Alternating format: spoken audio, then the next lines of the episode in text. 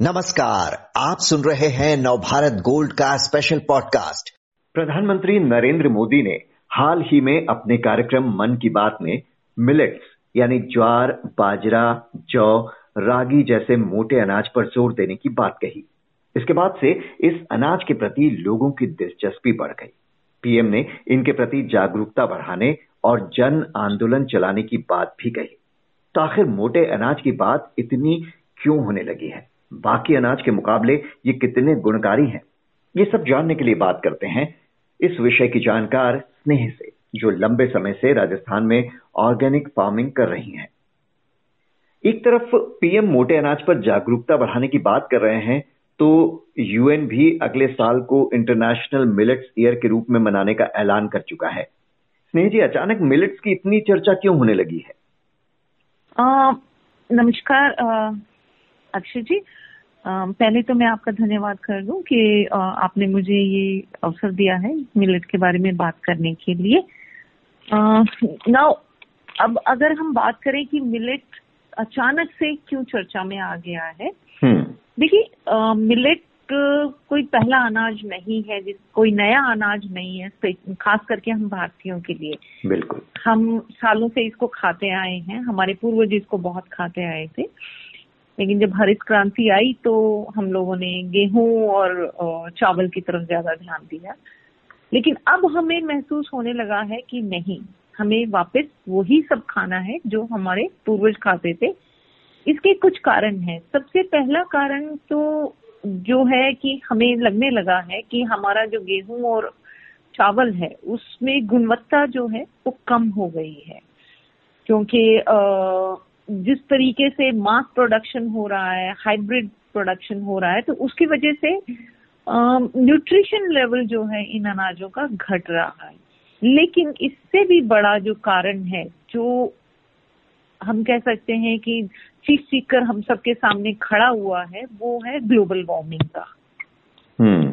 इस साल जिस तरीके से गर्मी बढ़ी है ठंडे देशों में भी लोग एसी पंखा चलाने लगे हैं जो वाता, जो टेम्परेचर में सब उलट पुलट हुआ है तो हमें अब लगने लगा है कि हम कहीं ना कहीं गलत हैं और हमें ऐसे अनाजों पर ध्यान देना चाहिए जो क्लाइमेट के लिए ज़्यादा डिमांड नहीं करते हैं।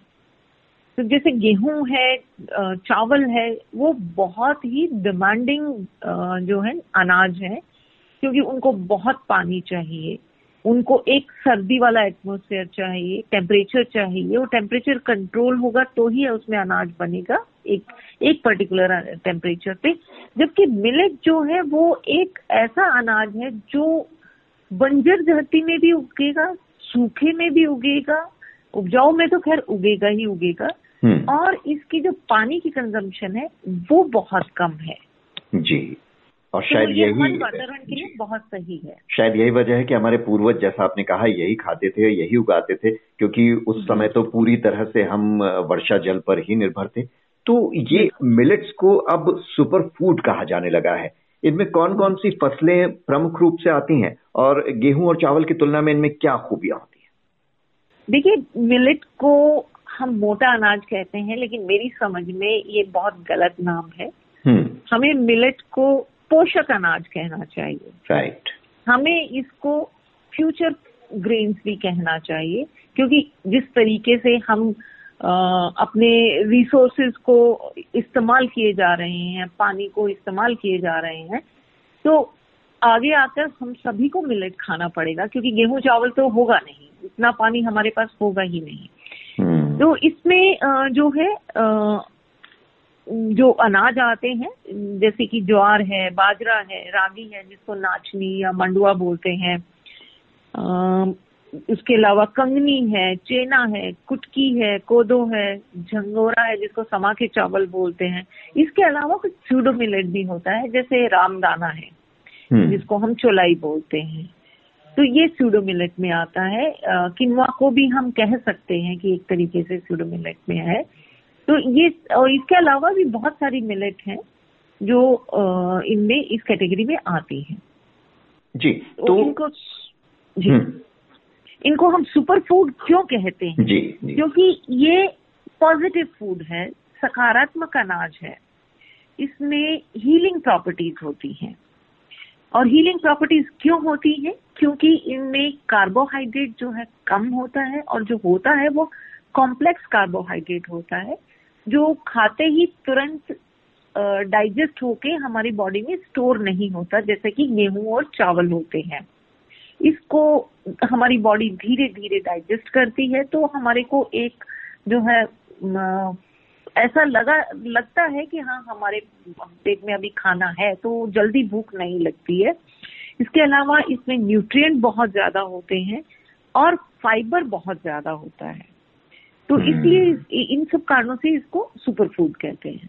जी और शायद यही वजह है कि पीएम मोदी ने भी कहा कि ये कुपोषण दूर करने से लेकर डायबिटीज़ और हाइपरटेंशन जैसी बीमारियों से लड़ने में बहुत बड़ी भूमिका निभाते हैं। तो किन लोगों के लिए आपको लगता है कि ये इन्हें खाना ज़्यादा फ़ायदेमंद रहता है? देखिए एक तो जैसा मैंने बताया कि कॉम्प्लेक्स काम है तो स्लोली डाइजेस्ट होता है तो जो लोग मोटापे से जूझ रहे हैं हम्म। उनके लिए ये बहुत अच्छा है। और जैसे कि हम लोग कहते हैं कि मोटापा जो है सब रोगों की जड़ है obesity is mother of all diseases तो उसके लिए मिलेट बहुत अच्छा है बहुत गुणकारी है क्योंकि इसमें फाइबर ज़्यादा है कॉम्प्लेक्स कार्ब है तो उनको थोड़ा सा खाने पर भी एक संतुष्टि बनी रहती है। इसका ग्लाइसेमिक इंडेक्स जो है वो बहुत कम है गेहूँ और चावल के कंपैरिजन में। हम्म। तो डायबिटीज़ जो डायबिटिक है उनके लिए बहुत अच्छा है जिनको कोलेस्ट्रॉल की प्रॉब्लम है उनके लिए बहुत अच्छा है जिनको ब्लड प्रेशर हाइपरटेंशन है उनके लिए बहुत अच्छा है।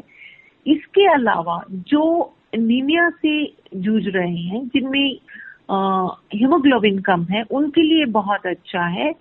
और अभी रिसेंटली जो रिसर्च आई है सामने उसमें ये बताया गया कि इवन जो अपना स्पर्म काउंट्स हैं वो भी मिलेट से इम्प्रूव होते हैं। हम्म। तो फर्टिलिटी के लिए भी बहुत अच्छा है। तो आप ये समझिए कि हमारी जो लाइफस्टाइल डिज़ीज़ है वो सब उन बहुत सारी जो डिज़ीज़ हैं वो मिलेट खाने से कंट्रोल हो सकती हैं। जी तो जैसे आपने कहा कि सदियों से हम यही खाते आए थे अनाज हालाँकि हरित क्रांति के बाद हमारा तरीका बदल गया हम गेहूँ चावल की तरफ़ मुड़ गए।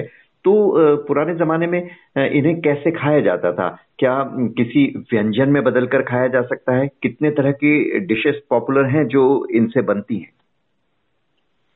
अक्षय जी आप ये बताइए कि ये सोचिए कि मिलेट से क्या नहीं बन सकता जी। पुराने समय में चावल के जैसे इसको खाते थे खिचड़ी के जैसे इसको खाते थे।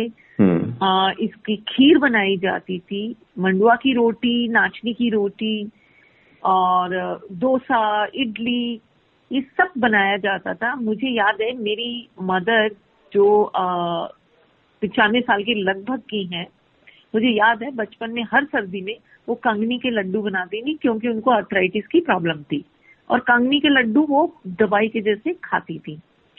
लेकिन और अभी जो प्रेजेंट जनरेशन है, उसके लिए तो मिलेट जैसे एक फ़ैशन भी हो गया है तो पिज्जा बनता है मिलेट से पास्ता बनता है मिलेट से कुकीज बनती हैं केक्स बनते हैं। क्या नहीं बनाया जाता है? डेजर्ट्स बनाई जाती हैं। अभी रिसेंटली मेरे एक फ्रेंड ने, अभी गणेश चतुर्थी पर उन्होंने मुझे फ़ोटो भेजा, उन्होंने मिलेट के मोदक बनाए हुए थे। हम्म। तो सिर्फ़ कल्पना की ज़रूरत है सब कुछ बनाया जा सकता है। जो गेहूँ और चावल से बन सकता है वो मिलेट से भी बन सकता है। बिल्कुल। तो जैसा आपने कहा कि मोटा अनाज नहीं बल्कि इसे पोषक अनाज कहना चाहिए। ये फ्यूचर ग्रेन्स है जो पर्यावरण के लिए फ़ायदेमंद है। यही वजह है कि धीरे धीरे इंसान वापस प्रकृति की तरफ़ लौट रहा है। स्नेह जी बहुत बहुत शुक्रिया आपका।